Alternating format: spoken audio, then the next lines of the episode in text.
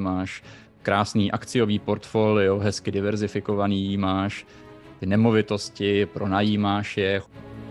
Ale pak najednou to začíná být vlastně trošku nuda, taková ta představa mm. toho, jak to bude úžasný, ale najednou si uvědomíš, aha, to je vlastně ta finanční hodnota, ta finanční hodnota je v mém životě už naplněná, nějakým způsobem to funguje, tak či tak pro mě je důležitější aktivní podnikání, aktivní práce, aktivní ano. pomoc lidem. A to může být hledat ty činnosti, které tě baví a ideálně i hledat lidi, s kterými ty činnosti můžeš sdílet, abys na to, abys na to nebyl sám okýnko hluboký práce je třeba jedna taková věc, která vytváří tu strukturu v tom daném dni. Ale seš tady dělaný na to, aby se zhejbalo, takže proto tady jsou kruhy, proto tady je pět různých pozic, v kterých pracuju. Ahoj, já se jmenuji Adam Vojnár, sledujete Bohatý díky realitam.cz a dnešním hostem je opět Honza Hovat z Honza z MetaLearning.cz. Honzo, vítej. Ahoj Adame, rád tě opět vidím.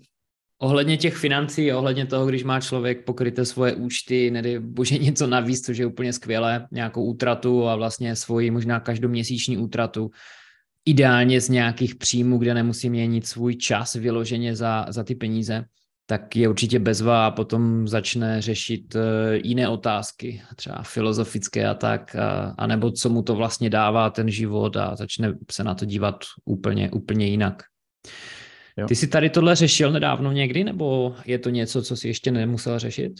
Tohle je velký téma, vlastně, který jsem řešil možná poslední dva, tři roky, kdy v tom životě vlastně uděláš všechno tak, jak se má, číselně, finančně, máš krásný akciový portfolio, hezky diverzifikovaný, máš ty nemovitosti, pronajímáš je, chodí ti ty dividendy, ve můžeš pronajmout i auto tady někde před Hopigou a Frčí ti prostě ten cash flow, nemusíš vesměs řešit, z čeho zaplatíš nákup, z čeho zaplatíš třeba hypotéku, prostě funguje ti firma, funguje ti podnikání, aktivní cash flow jako takovej.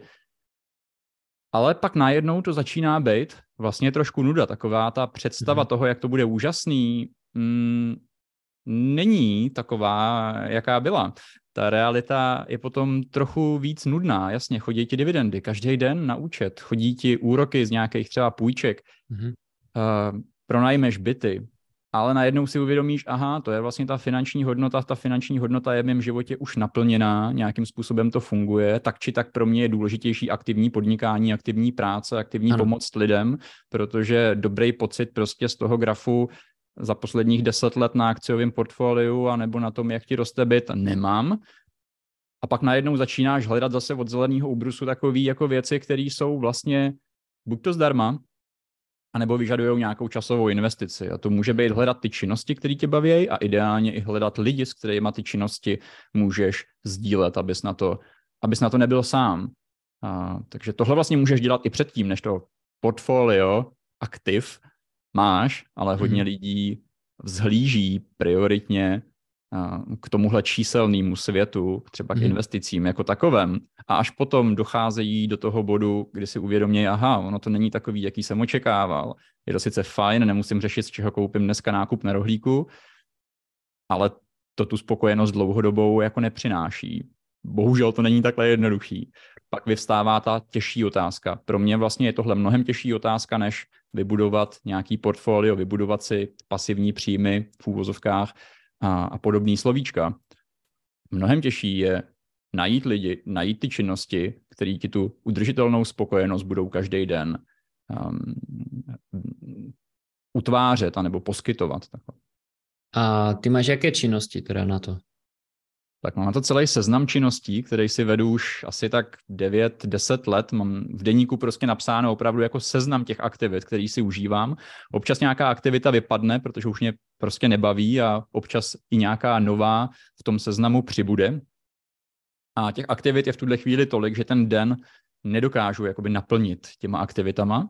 Takže aktivity nejsou až takový problém, je tam třeba spearfishing, prostě lov harpunou v moři, mm-hmm jako je tam hrozně moc věcí, trekking, tady vemu svoje auto, jedu přes půlku Evropy, vaření, programování, meditace, všechno možný, prostě je tam asi 40 různých věcí. Ale větší problém je uh, najít do svého života ty parťáky, ty lidi, kteří s tebou ty aktivity budou sdílet, mm. protože ta dnešní doba je poměrně uh, bych řekl, konzumní anebo velmi rychlá a vel, velké množství lidí nemá třeba čas v době, kdy ty máš čas. Ty máš třeba svoje portfolia, máš vyřešenou finanční stránku, můžeš kdykoliv jet do těch Alp na ten trek.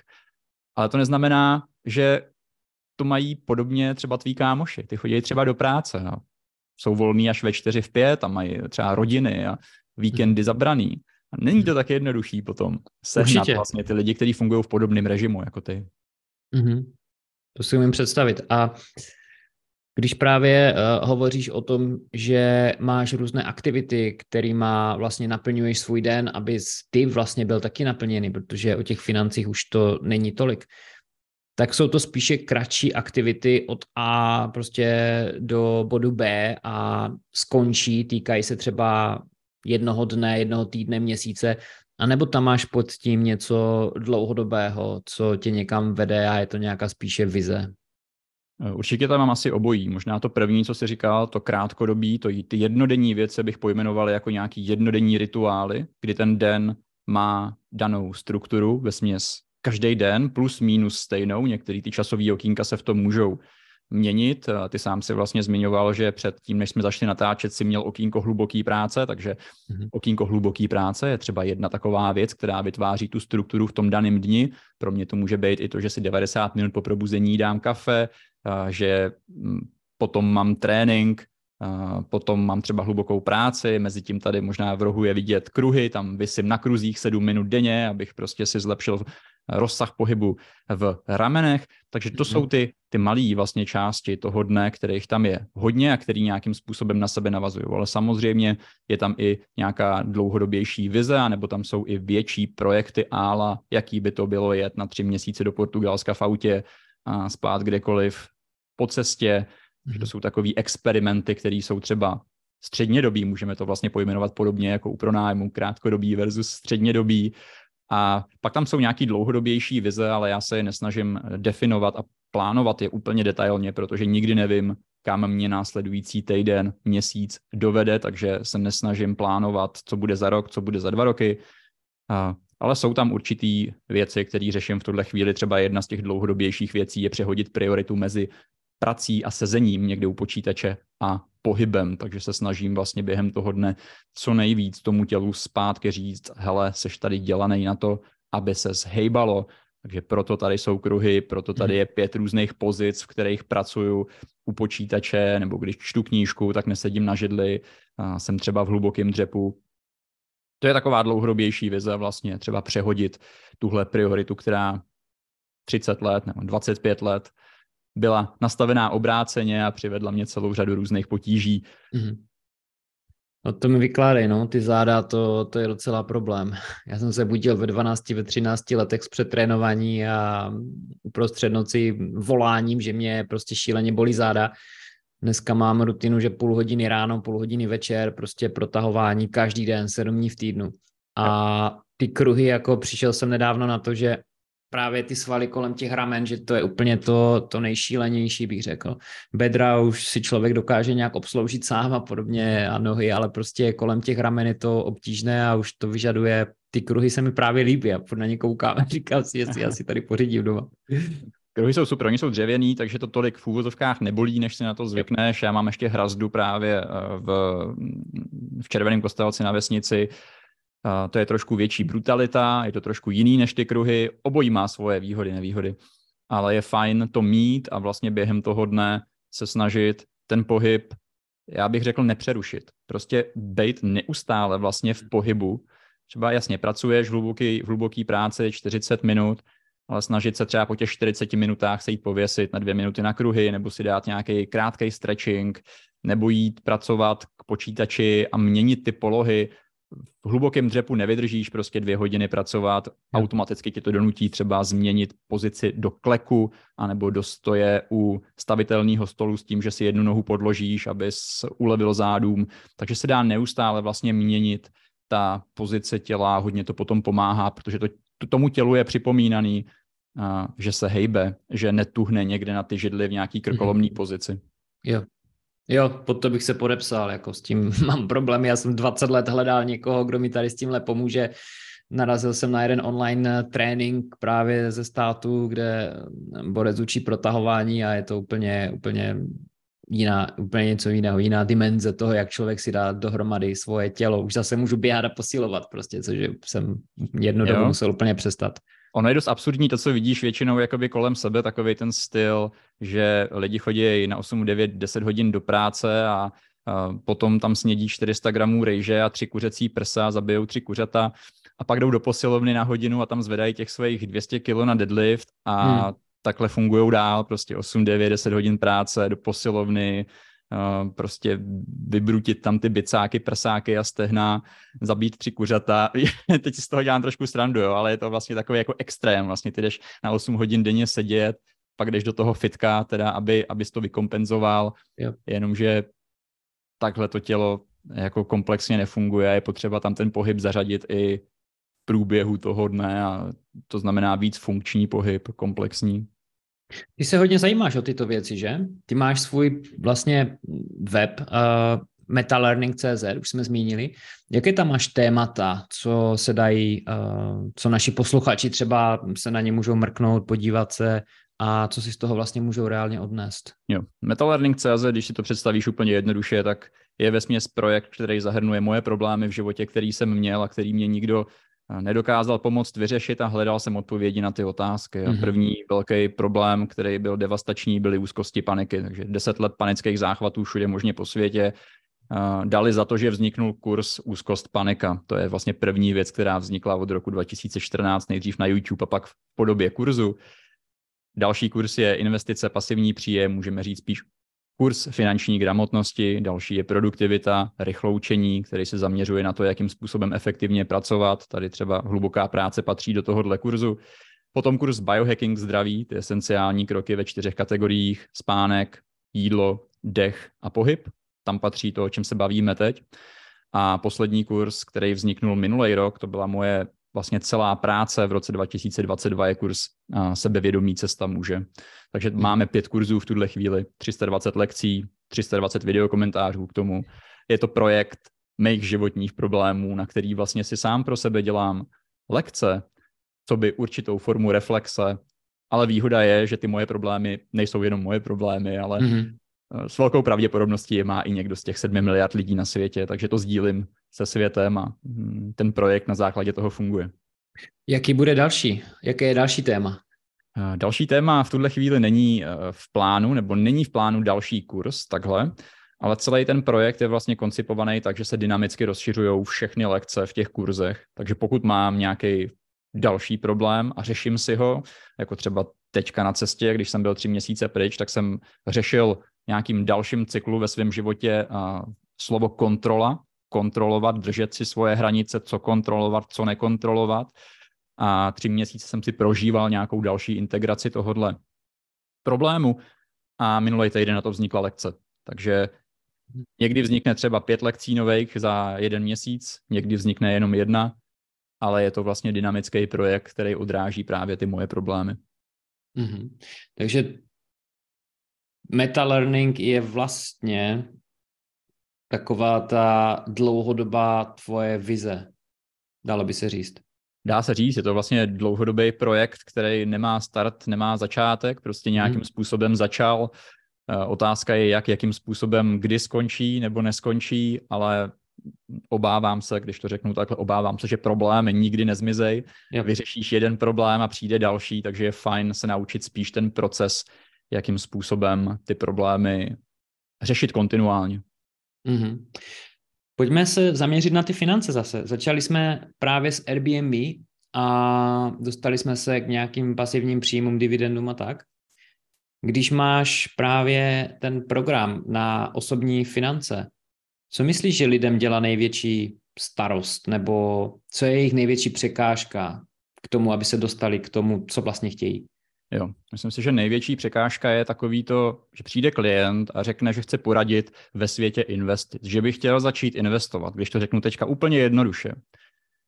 A to poslední, co by očekával, je, že mu řeknu, hele, investice je až druhá kolej v době, kdy nějakou energií disponuješ a spravuješ ji a pak ji posíláš dál. Ale ta primární kolej, která je mnohem důležitější než investice a pasivní příjmy, je objevit to, co bys dělal zítra ráno, až se vzbudíš, i zadarmo, objevit nějaký svůj problém, který v životě máš. Já řeknu třeba před těma deseti lety u sebe prostě úzkosti, paniky, hrůza, děs. Řešit to, protože bys to řešil i zadarmo, je to tvůj problém, tím si zlepšit život a na základě toho tu energii, kterou do toho dáš, ten čas, který do toho vložíš, ty finance a studium a všechno možný, tak tu energii dáváš vlastně v podobě produktů a služeb dalším lidem, sdílíš to s tím světem, protože oni ten problém mají taky a část té energie ti dají zpátky v podobě ceny za ten produkt, za službu a to je aktivní práce, to je aktivní cash flow, mm-hmm. to je aktivní podnikání, aktivní pomáhání sobě, ale i dalším lidem. A tohle se snažím vysvětlit lidem na prvním místě, protože když děláš každý den zadarmo to, co tě baví, řešíš nějaký problém, tak vedlejším efektem ti chodí ta energie na tvůj bankovní účet, někde tady, nevím, v GoPay třeba, mm-hmm. ale ty to primárně nemusíš řešit. A až potom je velmi zajímavý jako vedlejší efekt, ne jako primární cíl, jako vedlejší efekt ty peníze, tu energii nebo nějakou jinou formu spravovat a případně ji posílat dál koupit si byt na hypotéku a nebo akciový portfolio vybudovat a nebo půjčky, no, cokoliv, komodity. Ale nesnažit se v ty první, v ty první fázi, a já to řeknu teďka dost jako drsně, ale fachat někde v Kloubence za 17 tisíc, ušetřit měsíčně 2 tisíce, jíst eh, kuřecí párky s rohlíkem a investovat dvojku měsíčně a koukat na graf, jaký to bude za 20-30 let. Jo, takže já se snažím lidem vysvětlit, hele, ta aktivní práce, i v době, kdy už to portfolio máš, jak tady popisuju, v tom, v tom bodě, kdy ta finanční hodnota už ti nedává moc velký bodíky dál, tak to aktivní podnikání bude přinášet i další formy hodnoty nadále. A to můžeš dělat od začátku. A o tu finanční rovinu se tolik nestarat, brát jí jako vedlejší efekt. Takže tohle je taková základní věc, kterou já vidím jako největší problém u lidí, kteří přicházejí a chtějí se třeba dostat do světa investic. I když by mnohem radši viděli nějaký banner, který jim bude slibovat tady 30% zisk, když udělají jeden jednoduchý krok a tady si koupějí to je neuvěřitelné, něco. protože to, co říkáš, jsou věci, o kterých už jsem mluvil před pár lety a jako musím říct, že s lidma to strašně rezonuje, když natočím nějaké, já nevím, video, možná krátké video, jenom myšlenku někde na Instagram, nebo napíšu článek na blog, že pasivní příjmy jsou fajn, ale za A nejsou úplně pasivní, ale za B, co vlastně chceš dělat s tím časem, který získáš. Člověk se za něčím honí, pachtí, zís, našetří si spoustu peněz třeba, jo, podaří se mu to někomu rychleji, někomu pomaleji, získá svůj pasivní příjem. Hodně lidí má představu třeba 40 tisíc, 50 tisíc měsíčně. A co pak ale? Co pak budeš dělat s tím svým životem? A potom připadá, a potom přicházejí ty těžké otázky. Do té doby to bylo všechno jednoduché. Jenom jestli si uděláš nějaký jiný přes čas, anebo najdeš zaměstnavatele, který ti dá o pár peněz více na výplatu. Ale když to všechno máš, tak pak přichází ty správné problémy. Co teď se životem? Přesně tak. A kupa lidí potom má na účtu tamhle 100 milionů a to bych tady mohl anonymně jako jmenovat celou řadu mých klientů. 100 mega na účtu, 20 nemovitostí a neustále třeba v hlavě řeší, jestli si koupí na rohlíku tu bio okurku za 60 korun. Protože yeah. zapomněli na, ty, na tu postupnou integraci vlastně i těch milníků po té cestě, yeah. naučit se vůbec tu energii třeba pouštět, anebo si dopřát něco pro sebe, umějí třeba jenom šetřit a kumulovat ten majetek. A takovýchhle příkladů bych tady mohl uvíst jako úsměvných celou řadu. Ale jak říkáš, to, co říkáš, velká pravda. Vzniká tam ta ona černá díra, lidi pak nevědí vlastně, jak, jak žít, protože tam měli tuhle představu nějaký kumulace, nějakých grafíků a tak podobně. A ona se třeba naplnila, posledních deset let to vychází velmi hezky. Ale co pak? Mm-hmm. Tak přichází ty správné otázky teprve. jo. Lidi většinou čekají to, že jim řekneš, hele, tady tenhle ten produkt, ten si kup a bude to fajn, tahle investice, tahle akcie, tady tohle a na tom tu, hledají tu jednu, jak se říká, silver bullet, eh, tu, mm-hmm. jednu, tu jednu tabletku, kterou když spolknou, tak všechno bude najednou jinak a všechno se změní, ale ty jdeš na to od lesa, to se mi líbí. Prvně si musíš určit uh, tu činnost uh, a jak na to reagují lidi, když jim tohle řekneš? Já bych řekl tak půl na půl. Někdo bude chtít slyšet to investiční poradenství a bude se snažit spatřit tvoje portfolio anebo získat nějaký tip. A ta druhá část lidí, ta druhá, dejme tomu polovina, se opravdu začne zamýšlet, vytáhne ten zelený ubrus a začnou si třeba psát ty aktivity, z kterých je mrazí v zádech, který jsou jejich a kolem toho se pak třeba jednou vybuduje i nějaký podnikání, ale samozřejmě valná většina lidí bude chtít slyšet ten, tu, tu investiční radu. A já často lidem říkám, hele, já nedělám investiční poradenství, ale chci, abys získal to vzdělání sám a aby sám si chápal, jakým způsobem ty věci fungují a aby sám si dokázal vybrat ty tykry nebo ten byt nebo nějakou komoditu a koupit si ji, protože sám ve své hlavě víš, jakým způsobem to funguje a to je pro mě mnohem cenější vlastně, co těm lidem předat, to vzdělávání, než nějaký investiční doporučení, protože v tom investičním doporučení bude ta finanční hodnota, bude to jako ruleta, možná to vyjde, možná ne, ale v tom mm-hmm. vzdělávání se otevírají dveře do mnoha dalších směrů, do mnoha forem hodnot. Jo.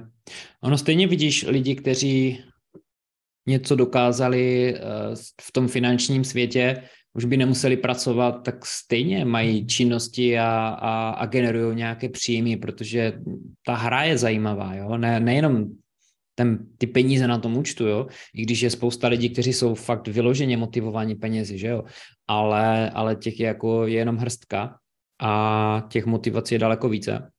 Mm-hmm. A každopádně člověk musí mít uh, nějaké, nějaký pocit, že něčemu přispívá, že vlastně obhajuje svoji, uh, jak bych to řekl, existenci na této zemi vlastně, jo. proč jo. tu vlastně jsem, že jo. Možná to dávalo všechno smysl úvaha těch lidí někde v diskuzích, kde se ptají, proč tenhle týpek, který má tady, uh, který vlastní půlku vesnice, proč dělá někde videa na YouTube a nebo dělá nějakou takovouhle činnost. To nedává smysl. Ale ono to právě dává velký smysl, protože nevydržíš sedět na pláži a koukat na vlny a nevydržíš tam pít tu dvoudecku červenýho prostě celý život. Je potřeba tu hodnotu negenerovat jenom sobě, ale ideálně i ostatním lidem a jo. sobě potom přinést jinou než finanční hodnotu, cítit nějaký smysl v tom životě, odpovědět si na hlubší otázky, které nejsou tolik definované v té společnosti, ke kterém nám nikdo třeba nic neřekl ve školách a nebo doma. Já se pod to musím podepsat, protože co se týká mého prvního podnikání v Anglii, tak to byla cesta, kterou jsem si prošel sám. A pak jsem to vlastně, ty svoje strasti, desetkrát jsem se stěhoval, třináct prací změnil, a tohle jsem potom mohl nabídnout svému klientovi ty svoje znalosti, tu orientaci v té Anglii. A druhá věc byla finance. Já jsem byl vždycky mizerný na peníze, vždycky dluhy nějaké, nikdy jsem neměl víc než pár set liber na účtu nebo tisíc korun a to byl maximum, spíše mínus než plus až eh, s příchodem mojí drahé polovičky jsem se naučil uh, ovládat ty peníze nějak a, a vlastně svoje nějaké emoce vůči penězům a impulzům, nákupům a tak. A dostal se vlastně do plusu, začal investovat, no a pak založil projekt Bohatý díky realitám a teďka jednak učím lidi investovat a jim nabízím i ten produkt, že jo, takže a možná další cesta bude právě, jak si spravit záda. si myslím, že to je taková cesta, kterou potká ve směs každý. Otázka je, kdy, někdo dřív, eh, někdo později, ale doporučuji tu cestu začít dřív, než eh, ti v těch zádech někde lupne a potom rok eh, budeš chodit jak důchodce. No. to, jsem, to jsem zažil skrz celá svoje snad 20. léta. Jo. To bylo zatáhnout začínku blbě Bůh zára na týden mimo, pak spadnout kostr, čiže za pár dní jsem se nemohl hnout na posteli. Jo až potom eh, ty problémy člověka nějak eh, mu ukážou tu cestičku, kudy má jít, že tam to fakt nejde a že má hledat jinde a tak. A uběhlo 20 let a já jsem na to přišel. Tak, většinou to přichází, já bych řekl po 30, jako 30 až 40. Jo. A když se takhle setkávám jo. s těma vrstevníkama, tak často v tom jejich životě nadešel ten moment, kdy chtěli zvednout něco úplně banálního a najednou prostě jim píchlo v zádech a další půl rok eh, bydleli na rehabce. Ty dvacátníci tohle ještě jako neznají, ale ne. potom dál je větší pravděpodobnost, že to přijde. Jo, a pak to jde dál, pak to jde dál funkčnost uh, orgánů, těla, zevnitř a tak jako. To už se pak člověk může stát na půl šamanem, si tam bylinky míchá a tak. Jo, není to vůbec sranda. Není vůbec sranda tohle řešit po těch 20 letech ty imobility. Musím říct, že to bylo hodně těžký období pro mě ten poslední rok. Jo, jo, souhlasím. Když jezdíš do zahraničí a někde bydlíš, jaký vidíš rozdíl mezi tím, teďka se vrátím zpátky k tomu původnímu tématu, uh, bydlení v zahraničí versus to naše? To, co třeba nabízíš ty jako standard tady u nás v porovnání no. se zahraničím? No, tak já jsem člověk, co hodně optimalizuje jídlo a snaží se jako vařit, grilovat a lovit ryby a tak podobně, takže to ten první rozdíl, který teďka řeknu, on bude možná znít dost jako stupidně, je, že nikde ani v luxusní dvoupatrový vile s výhledem na celou Madeiru nenajdeš nabroušený nože. Jo takže často lidi jsou schopní pronajímat nádherný paláce, palác v Maroku jsme měli pronajatý haluzácky asi za 50 euro na noc. Třípatrový palác, čtyři ložnice, a k tomu se pojí dlouhý příběh, ale nebyl tam ten nůž prostě, takže nemáš tam vybavenou kuchyň a je to hrozně frustrující. Mm-hmm. Takže to je taková jedna věc, kterou já si vlastně vozím sebou. Já si vesměs vozím sebou v kufru anebo v autě, dá se říct celou kuchyň nebo ty základní potřeby, s kterými potom uvařím všechno, protože nedůvěřuju tomu Airbnb. To je ten jeden velký rozdíl. To máš úplně pravdu tady v tom. Tupé nože a špatná pánvička, kde se všecko lepí. Přesně tak. Nejlevnější prkínko z IKEA, takové to bílé průhledné. Jo, máš prostě ten Infinity Pool, tu vilu a plesnivý prkínko uh, v šuplíku a tupej nůž bez brousku. Ty moc nelítáš, nebo lítáš, nebo jezdíš jenom autem? Ne, já lítám taky, především lítám takhle, ale teďka to byla jedna výjimka, že jsem chtěl ještě uh, svý žlutý auto využít, co ho dva roky mám, protože ho pak pustím dál, aby zase sloužilo někomu jinému. Takže jsem chtěl zkusit uh, něco trošku jinak, abych si nemusel v Portugalsku půjčovat auto, i když finančně mimo sezónu uh, pro představu v Portugalsku aspoň minulý rok, v únoru, když jsem tam byl, tak mě auto na měsíc stálo hrubě 4,5 až 5,5 tisíce na měsíc. Jo. Takže nějaký jako ježdění do Portugalska svým vlastním autem, když spočítáš, kolik tě stojí benzín, nafta, amortizace a tyhle hmm. věci, tak se to absolutně nevyplatí, pokud k tomu nepřičteš ty další formy hodnoty, ale lepší je si pronajmout. Takže všude na Madejře, v Řecku, v Portugalsku, v Itálii, pronajmout si prostě auto jo. a doletět tam, to, to je moje asi hlavní taková strategie, která je jednodušší, ale to se teďka asi nejspíš změní na další dva roky, protože plánuju vlastně prodat svý žlutý auto a koupit nějakou dodávku a budu asi víc jezdit po té Evropě svým vlastním autem. Jsi více na nákup věcí, ať jde o cokoliv, nebo spíše leasing a nebo pronájem? Já mám rád kombinaci asi obojího, jak se říká, takový ty různé fráze cashflow is the king a, a jenom cashflow a všechno počítat na cashflow. Ono to je lákavý a je to fajn, je to minimalistický, já možná bych to napojil na takovou moji frázi, kterou používám, že každá věc není jenom radost, ale i starost. Prostě koupíš si barák v Portugalsku, je to nádherný, můžeš dávat fotky na Instač, být tam pár měsíců, ale bude s tím i starost a to velká, nějaká zpráva, rekonstrukce, poplatky, daně, všechno možný. Mm-hmm. Takže já jsem toho názoru udělat si vlastně ve svém v úvozovkách portfoliu těch aktiv a pasiv takový poměr, kde ta radost a starost bude stále ve prospěch ty radosti a ne majoritní prospěch ty starosti. Takže nějaký věci vlastním, nějaký věci si rád pronajmu, nepotřebuju prostě vlastnit eh, dvoupatrovou vilku s bazénem v Řecku na Krétě, protože mimo sezónu tam mám známý, který mě to za, nevím, 800 euro prostě pronajmou, protože tam stejně nikdo není, mm-hmm. takže to je pro mě jednodušší a můžu takhle měnit místa a zažívat různé věci. A nemusím řešit tu část ty starosti u třeba vily. Hmm. Ale to neznamená, že bych si třeba nekoupil plácnu tady plachetnici, když si na to udělám kurz, s kterou se bude pojít určitě velké množství starostí taky, ale záleží, kolik takových starostí v tom životě mám. Hmm. Honzo, parádní. Uh, když se nám chýlí čas právě ke konci, já mám pro tebe ještě poslední otázku. Mě by zajímalo, co je pro tebe úspěch? Jak vlastně definuješ úspěch? Jak eh, tady tohle na tebe působí, to slovo úspěch?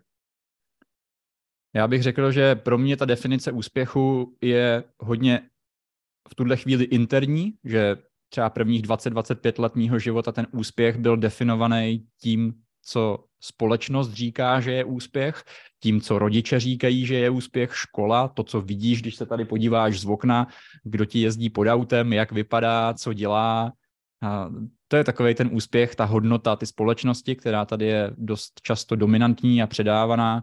Pro mě poslední roky je úspěch vlastně žít interně podle, podle svých představ, podle uh, svých morálních hodnot, vytvářet si vlastně ten život eh, na základě uh, těch činností, které si třeba vedu, těch lidí, s kterými je fajn takže pokud ten den je diverzifikovaný, je, je naplněný tady těma aktivitama, které jsou vlastně moje, z kterých mě mrazí v zádech, protože jsou super fajn a nikdo mě nemusí říkat, že to je super fajn, že to je hodnotný, ale já sám to cítím, že to je pro mě hodnotý, hodnotný bez toho, aniž by externě mě někdo potvrzoval tu hodnotu v tu danou chvíli, že jsem hmm. pašák, když tady cvičím na zemi, trénink a kape země pod, tak to je pro mě asi ten úspěch, vlastně žít ten život každý den tak, jak se rozhodnu, ne proto, že mě k tomu někdo externě donutil, anebo že očekávám nějaký externí benefit, ale interně cítím, že to je moje rozhodnutí, abych mohl říct tady stoicky, že to je ten